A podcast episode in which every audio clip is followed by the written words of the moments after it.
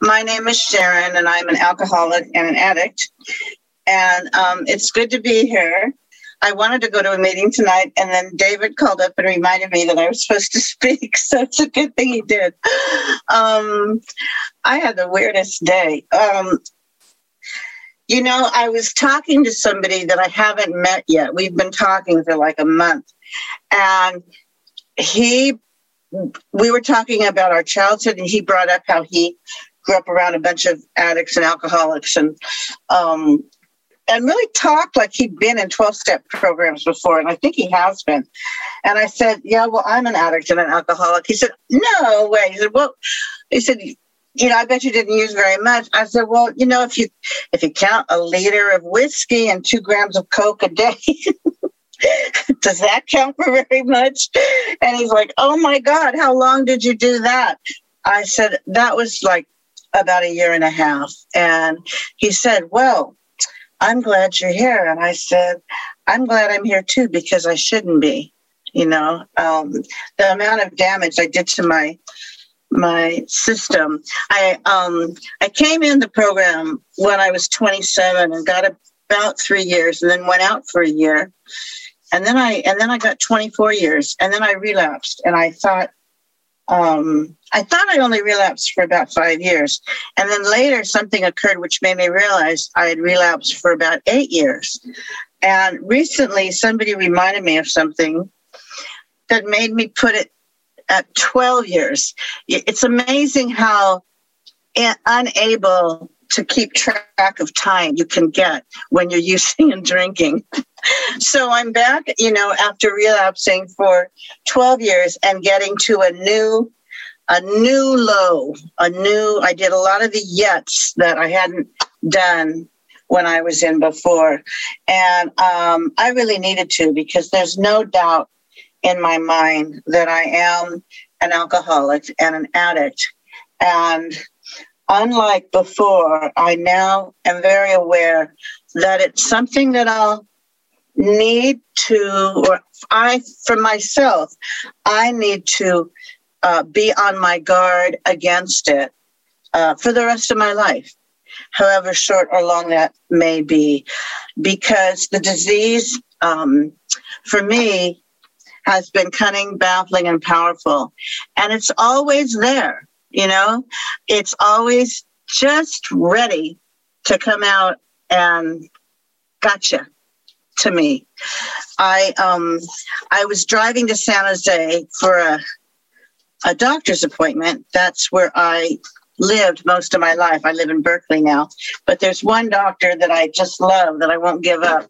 And I see her like twice a year and I went down there to um, to have the appointment and then to have lunch with my oldest friend that I've known since third grade, if you can believe that. And um, and she is very devout, and she and her group of Bible study women have prayed for me over the years. So I really appreciate that. They've actually done some miracles, I believe. But um, on my way down to San Jose, I remembered that I used to go to San Jose when I first moved up here to score cocaine. And, you know, I know this is Alcoholics Anonymous. And for a long time, I didn't mess with drugs, even when I was an alcoholic. But it's part of my story now. And it is probably uh, the most insidious part of my disease. So I do talk about it now on the way down to San Jose, I was thinking about my connection, and I thought, mm, I wonder what he's doing now. And uh, you know, I wonder how he is. Boy, I can, you know, I can imagine. I have enough money; I could get some coke. My mind was just going on. on. I wonder how long I could do it before, how long I could get away with it before somebody knew. Now, this is stuff that I don't normally think on a regular basis. Thank God. Um, the first three weeks of sobriety for me this time around was a constant battle with my mind talking to me, giving me reasons and excuses to use or drink. But it's been over eight months now, and thank God I don't have those cravings anymore. Um, so for my head to be talking at me like that was just a good reminder um, that the disease is always waiting. You know, it's always waiting for me to slip up. It'll be there. Um, so, uh, what has kept me clean and sober this time around are lots of meetings. I fell away from meetings during that long 24 year period. I was busy having a career and raising two kids. Um, the kids are grown now, and I'm mostly retired now. Um, so I have no excuse not to go to lots of meetings.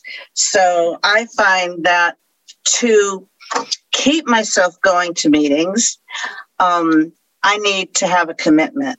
So I do have a commitment to two meetings a week. I secretary um, an uh, Cocaine Anonymous meeting, and I co-secretary an Alcoholics Anonymous meeting, and that forces me at least to go twice a week. But I typically go almost every day, if not every day and sometimes more than once a day. Um, having moved up here so late in life, I don't have uh, people that I know here. So it's also a good place for me to get some social interaction and to make new friends. And I appreciate that about about meetings. I also appreciate running into people I used to know in the program like uh, Sherry in um, Uzbekistan, right? Um, I don't know if that's the right country or not, if I got it, but uh, we used to go to meetings together in the Bay Area, in the South Bay Area. So, um, you know, I have a sponsor. I am working the steps. I have commitments, and uh, I go to meetings, and that uh, I'm not saying it keeps me sane, but it keeps me sober. And it sure is a lot better getting through this life sober than otherwise. So um, thank you for letting me share. I think that's been close to 10 minutes. It's all I have to say, anyhow, tonight. Thank you. I'm Juliet. I'm an alcoholic. Um, I think it's funny that um, the linchpin for the speakers for tonight's meeting is my friend Sherry, who's uh, currently in Kyrgyzstan. Um, that's just goes to show how we are everywhere.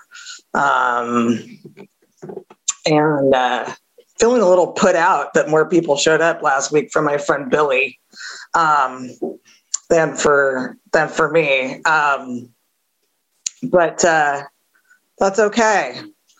Um, let's see. Um, I mean, my sobriety date is August 11th of 1986. Um, and um, I'm pretty sick of my own story, um, but some of you haven't heard it before. Um, so I guess I'll just tell it. Um, I mean, there's so many different ways that I can tell it. You know, um, I think uh, and I and I normally like to what always works best is if I hear a lot of stuff like earlier in the day or before I share or whatever that I totally disagree with, and then I feel like I actually have something to say. Um, but um, that hasn't happened so far today, um, and so I just feel kind of like, well,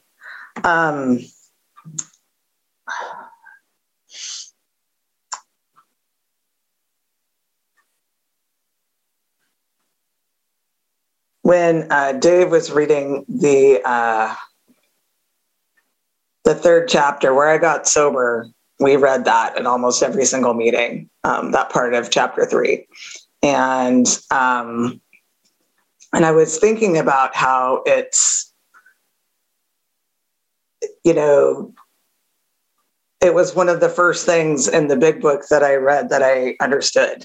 Um, I understood what they were talking about um, when um, when I started reading it. I think I'll just go back a little bit. Um, so I came around AA for like a year and a half, almost two years before I got sober.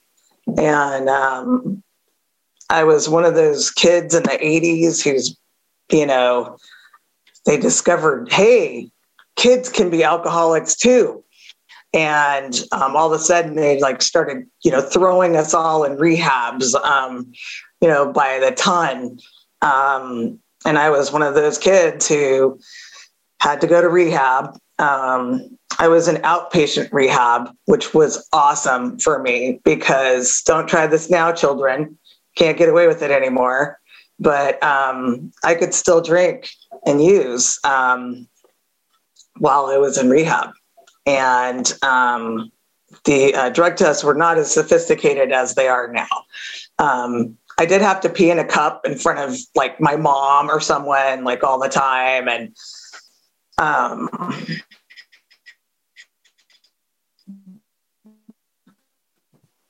you know, but I, my life's goal um, when I got thrown into rehab was to turn 18 and move out of the house so I could drink the way that I wanted to. That was my big dream. Um, in like 85 when I was sent to rehab. And, um, and like many rehabs do now, they gave me this little piece of paper. And after a couple weeks, they were like, you haven't gone to any meetings. Why don't you have, you know, you have no signatures? And I'm like, what are you even talking about? And um, they were like, you have to go to AA meetings or NA or some kind of A. And I was like, what even is that? You know? and so I came to my first AA meeting and my first AA meeting was at the facility where I was being forced to go to rehab. And the first night that I was there, one of the counselors was there. And when he walked in, my first thought was, you know, this place is full of a bunch of narcs. I can't tell anybody anything here. And so I didn't. Um, I uh, lied like the whole time um, when I first started coming to meetings, and um, and I figured, you know, people would ask me, you know, how long have you been sober now? And I figured about two weeks was like a good lie um, because you know I I didn't want to tell people that I had stayed sober like from the time that I first came to my first meeting, and I didn't you know I didn't want to tell people the truth either. So um, so I just said about two weeks, and um, there were lots of times you know I my first meeting was a young people's meeting, um, and I was 16 years old when I went to that meeting, and um, so you know, I don't think it's only for that reason that I never felt like I was too young to be an alcoholic. I didn't even think about that. I didn't think I was an alcoholic just because I didn't think I was an alcoholic. Um, you know, I, I, didn't think it was because I was young. Um, and um, I still remember like, like people I would see younger people usually at a lot of concerts I used to go to, like people in the program, and they would take great glee in coming up to me wherever I was, because I was usually, you know, just hammered beyond belief and being like, hey, how's it going? And, um, and I would be like, "Oh God, hi," uh, and they'd be like, "Are you still sober?" Oh yeah, you know, so full of crap. Um, and you know, everybody knew. Um, everybody knew I wasn't really sober, um, except for this really hot newcomer. I'm like fast forwarding super fast. Um, so, you know, my whole drinking it was short um, but I just went straight to the gutter and I just rolled around there for like four years. And then I got sober. And I, I had a lot of bad shit happen to me. you know, not just that stuff in that paragraph that Dave read about, you know, all the methods that I tried. You know, I was never in a health farm. Um, I don't even know what a health farm is now. I think now we call it like a retreat or something like that. But, um, you know, um, but, you know, I, I suffered a lot of sexual abuse, um, verbal abuse, physical abuse. And from the very beginning of my drinking. And I basically just decided, you know, since it happened from the very beginning, I was like, well, if this is the price I have to pay to get drunk, then I guess that's what I have to do. That's how important getting drunk was to me. And, um, you know, but I still told myself, like it says in that story in the back of the big book, I kept assuring myself that my drinking was a pleasure and a choice. And um, I love the way that that person puts that. Um, you know, because I thought I was having a good time. And, you know, if you would just get out of my friggin' way, um, then I could have an even better time. Thank you very much. And, um, and so, you know, by the time I was going to AA and stuff, um, you know, imagine I'm coming around AA for like a year and a half, two years almost, not staying sober, not wanting to be sober. Like, you know, I'll, I was a lot of those annoying things. I was here on a card.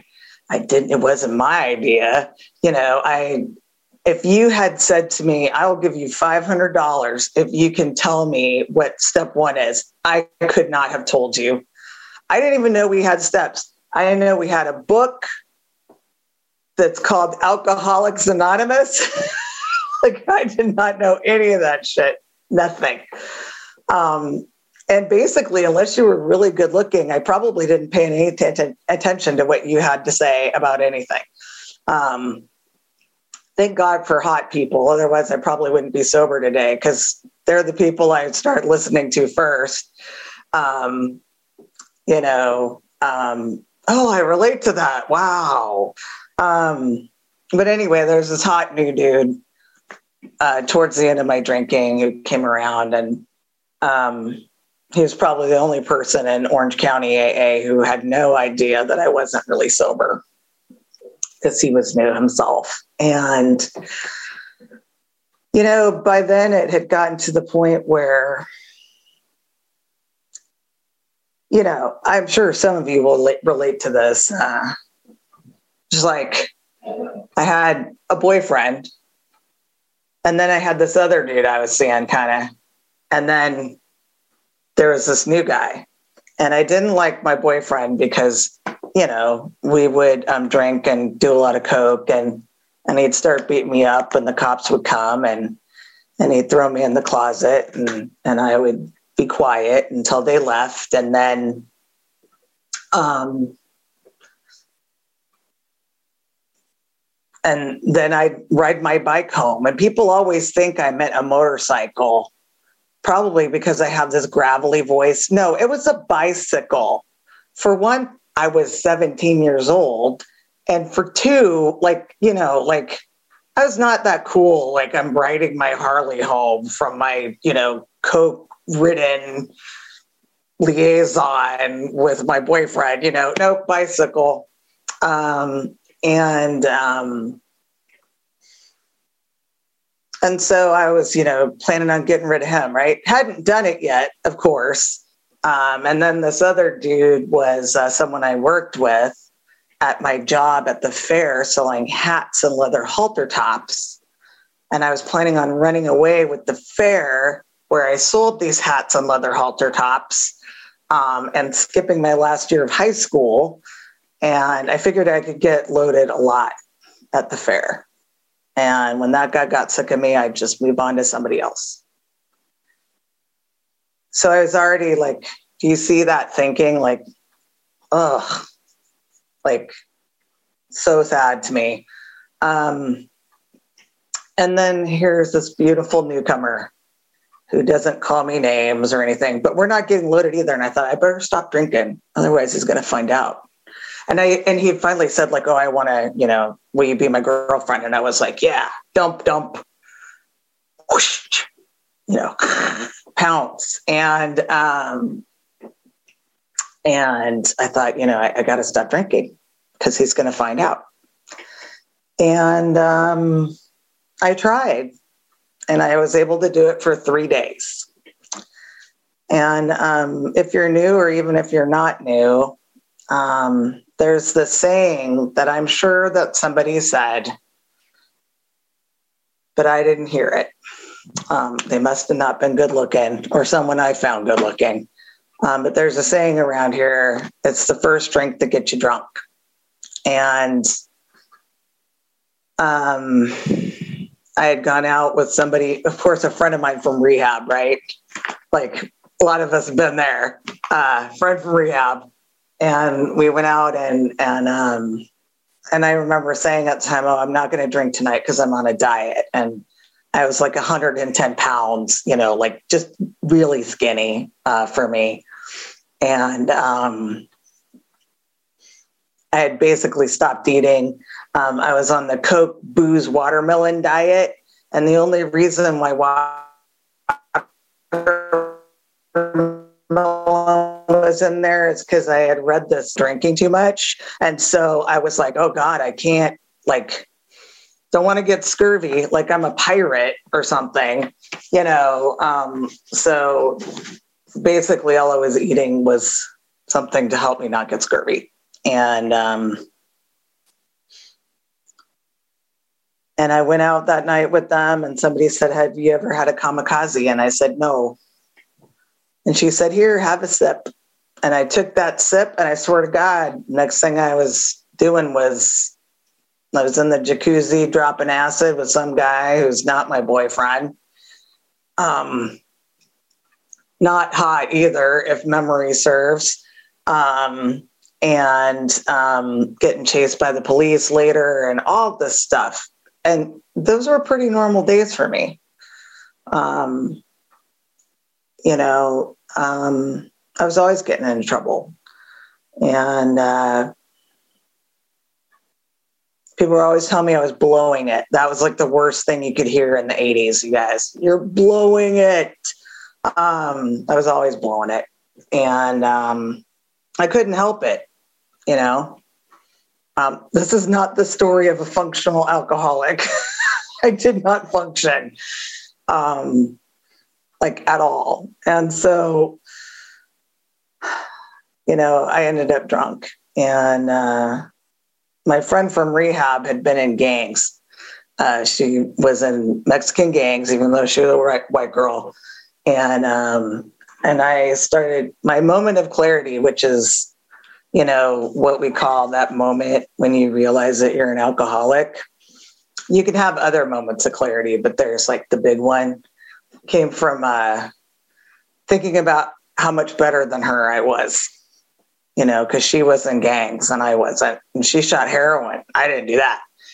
And she did this and I didn't do that. And all of a sudden I realized that for the first time in my life, I had said I wasn't going to drink that day. And there I was drunk. And I couldn't even make it four days without a drink. And um, that's when I realized, you know, and you, I heard all of the voices of people in the program, you know, saying, if it walks like a duck, talks like a duck, it must be a duck. And I realized I was a duck. I was just like all you people. And thank God I had been here because I knew where to go.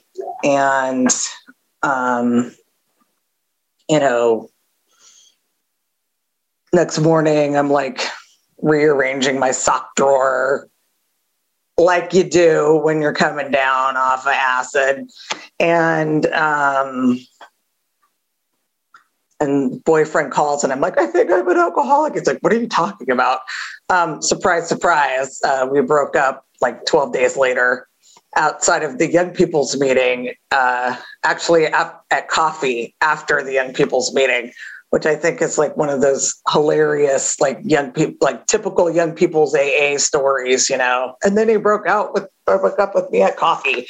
Um, and that was the first night that I ever reached out to anyone. I had seen some people around for years and years and years, and I asked one of them for a ride home, and um, happened to be a dude.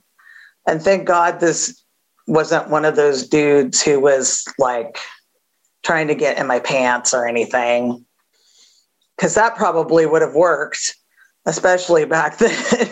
but um, but he just wanted he said yeah and he drove me home. And um and i cried because i was sure that that dude was going to fix everything. Like dating that guy was totally the solution to all my problems um and that whole plan had been scuppered. And i think it was the first time that i really realized just how much i didn't know how to live without booze and drugs. You know i basically would like wake up in the morning and first thing i did was try to take something. Um you know and i had been trying to snort this poor newcomer dude um and even though I did it for myself you know it still wasn't that's a lot of pressure. Like please fix me you know. It's like no wonder he went running screaming. Um, but um, what ended up happening was, uh, you know, I realized that I really wanted to be sober. I didn't want to be a drinking alcoholic. And um, I ended up getting my first sponsor, and I talk about her a lot. She was a great person, and she gave me the foundation in AA that I still have today. Um, she was sometimes really like mean. Well, she was never really mean, but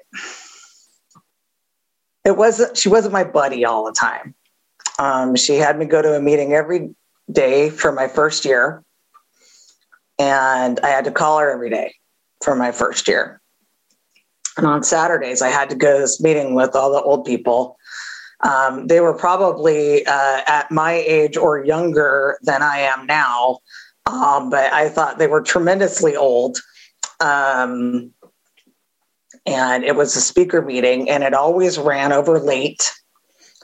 And everyone else had been at the cool young people's meeting, and then they went to this young people's sober dance that always happened at that time and I was always sure that they were all out having fun without me, you know, and I was missing it, but I did it anyway. Um, and it's so funny to me. Uh, I heard a lot of AA famous people like, you know, like well known within AA. I, heard the first woman in Alcoholics Anonymous on the West Coast and a whole bunch of people. Um, and, you know, it, but the meeting always ran over. And that's what i remember the most about that meeting is just being mad. Um, and in addition to that we started working the steps. And that's really when my life began to change. Um, you know i i'd say the first time that i did the steps a lot of some of them were like, yeah, yeah, yeah, to me. Like step two, I was like, yeah, yeah, yeah, yeah, sure, sure. I believe it. Yep.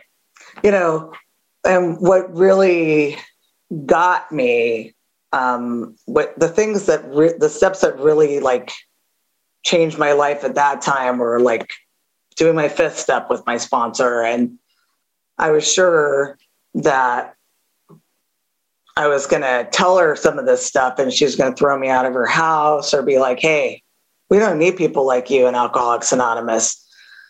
And um, that's not what she did. She matched me thing for thing. And um, when I left her house, I, I think it was the first time that I I stopped being afraid that somebody was going to find out about me and that I was going to get thrown out. Um, and, you know, I mean, obviously, I've been sober for a long time. So, my fifth step subs, my subsequent fifth steps have not always been so joyful. Um, I think um, from the second one on, you know, because I come from like there's this whole thing in AA. Some people and some people get really like bent out of shape. Like you only do one four step and then the rest, you know, 10, 11, 12. Like, you know, you never did it, you never do it again. And then, you know, there's other people like I just, I, whatever. I think what matters is that I have like recent experience doing an inventory and sharing it with my sponsor. Um, but um, you know, subsequent fifth steps, I've have been sort of disappointing to me because I really had this impression that I was going to get sober and that I was just basically going to become like this incredibly perfect human being. I, which of course there is no such thing, right? Um, my first sponsor used to say, "We never get any higher in AA um, thanks, John, than human. Um, and uh,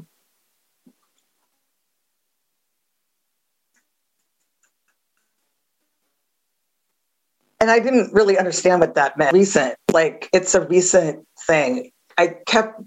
I remember when I turned ten years sober, woke up, still wasn't perfect, and for like at least 10 years after that, I would I would, on my sobriety birthday, I would wake up and realize I still wasn't perfect and I would be bitterly disappointed because I thought that I was going to hit some point in sobriety where I didn't have problems with people anymore.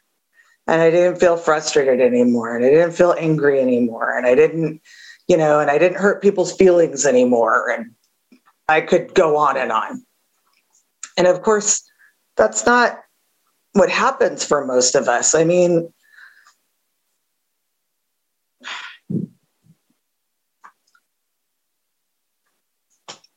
I think I kind of realized this first in the 90s. Like, I had this job where I had a lot of time and you could surf the internet. And I looked up Mother Teresa one day. And believe it or not, there are a whole bunch of people who hate Mother Teresa. Like she's dead now, but I mean, they hated her. They hated her. And they had all these reasons. Um, and I remember thinking, if they hate Mother Teresa, what chance do I have? You know, like I'm not like walking around like feeding the poor and, you know, giving people, you know, medicine for their pro like their, you know, infections or whatever. And um, but that idea died really hard. Like that someday I was going to wake up and and be, you know, beyond character defects. Um, and I think what I really wanted was to be beyond pain. Um, I didn't want to feel hurt or sad or any of those things. Um, and that's unrealistic. Um, it's unrealistic. In case you didn't know, I'm here to tell you it's unrealistic. Um, I think it was like a way that I still was just very childish, um, childlike, maybe. Um, but, you know, um, I found a way to live one day at a time with those daily annoyances and struggles and that kind of stuff. Um, most of the time, they're self created. Um, most of the time, they're here. Um, sometimes out here, I have had to go to the DMV recently. Uh, that is not a self created problem. Um, but I've just been able to deal with things more with more um, serenity um, one day at a time. Um, and um, I know I'm hopping around a lot. Uh,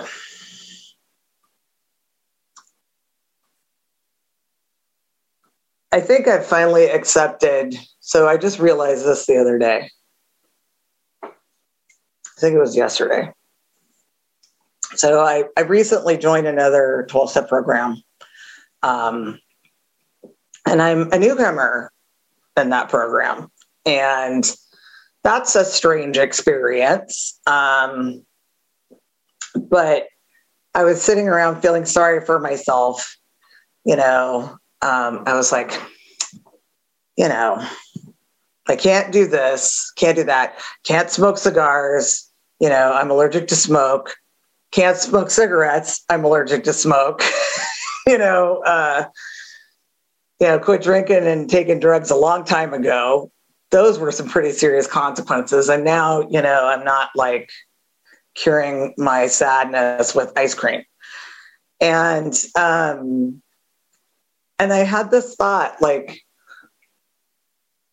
what if I'm supposed to live my life without any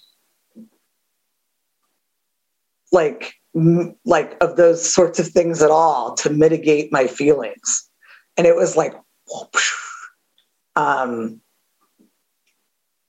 you know anything from I can use practically anything to get to try to adjust my environment so my internal environment feels comfortable. I did it with shoes for a while and clothes in the 90s. Uh, you know, um, I had a cape. Um, yep, I wore a cape. Uh, all over the place. Um, and um, and I've tried to do it with people, um, usually dudes.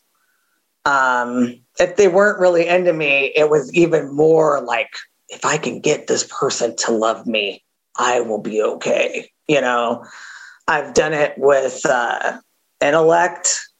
You know, um, straight i have straight a's so i must be smart and you should really treat me with respect because i am brilliant i mean i've done like all these things you know people places things circumstances and none of those things equal internal happiness um, i always think they're going to like I think they're going to. If I have this, if I have that, if I do this, if I do that.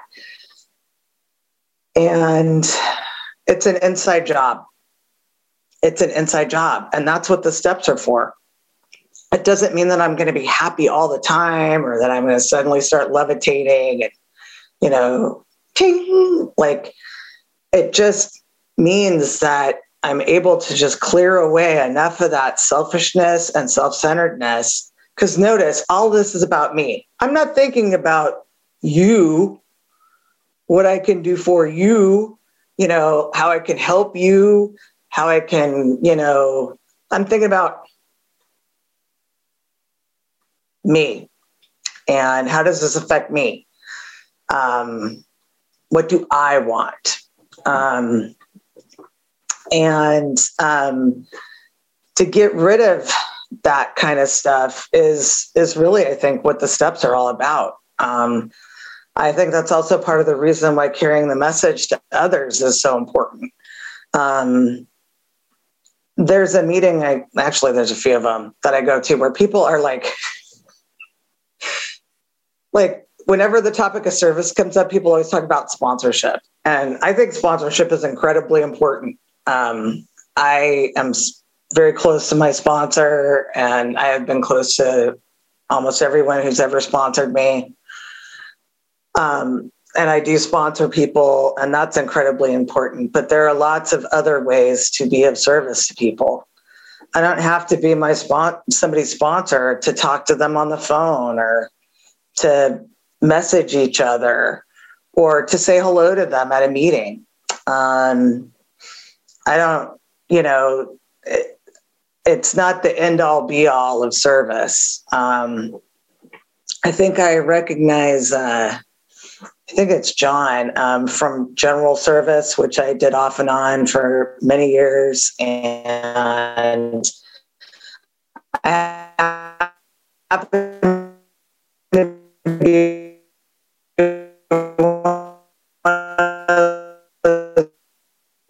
one of those people who stuff. Um, I don't think you have to like it, but it's one of my bags, you know. Um, there's H and I, which is um, taking the message into hospitals and institutions. And I'll tell you, there's nothing like me getting to leave all these other people have to stay. because believe me, like, but for the grace of God, there go I. You know, like I don't know if you guys heard about that that dude who killed that off-duty cop the other day in a in a drunk driving accident. That could totally be me. I used to drive drunk everywhere. I was 16, drunk. I was a terrible driver, and I was drunk on top of it. And I would just get out, like I would hit stuff all the time, and then I would get out and look. And if I didn't think the damage was bad, I would just leave. And I never thought the damage was bad. Looked okay to me. That's a small dent. Um, and, um, you know, I could so have killed someone or just there's that acronym you're yet you're eligible to um, and i got to remember that for me anyway. Um, but there's so many different ways to get out of myself and to do service. Um, and sometimes it's just you know taking somebody's shopping cart when they look stressed out um, and not judging them for it you know, when when I, you know, notice that they don't put it back in place. Like there's just lots of little ways to be of service. And if selfishness and self-centeredness is my problem, it makes sense that getting out of myself is is part of the solution. Um, and uh, you know, today, most of the time, you know, when I first got sober, I was scared to death of alcohol and drugs. And it was like the boogeyman was going to come out and get me. And I was just sure that I was never going to be those, I was going to be one of those people who wasn't going to make it. And um, obviously, there's no guarantees for any of us, but I was just scared to death. I was just sure I was, I wasn't going to make it. And you know, I don't feel that way most of the time now. And most of the time, I'm not tempted by alcohol or drugs. Um, in fact, with weed now, it's almost annoying to me. It's like, God, geez, go smoke it in the garage like a normal person. Cause I'm, you know, I'm old. Like it wasn't legal when I quit doing it. um, you know, you used to have to hide. Um, not anymore. Um, but um, that is a miracle. Like, what a miracle. Um, I mean, when I first got sober, I was too, I would leave at lunch because I used to get high at lunch and I didn't know what else to do. So I would just go home. And, um, you know, I don't have to live that way anymore. Um, it's a it's pretty miraculous and i would say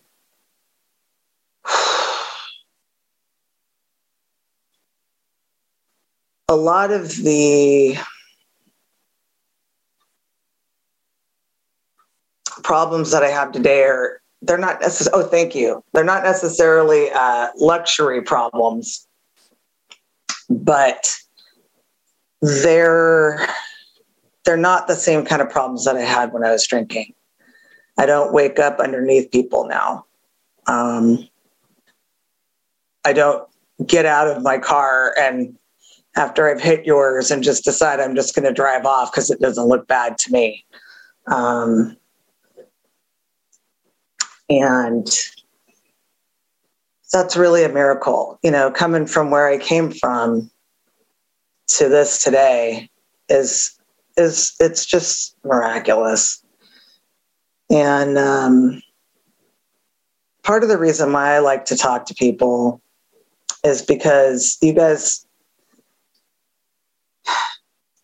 other people in AA helped me see where I was and how far I've come, and also where I can go in good ways and in bad ways.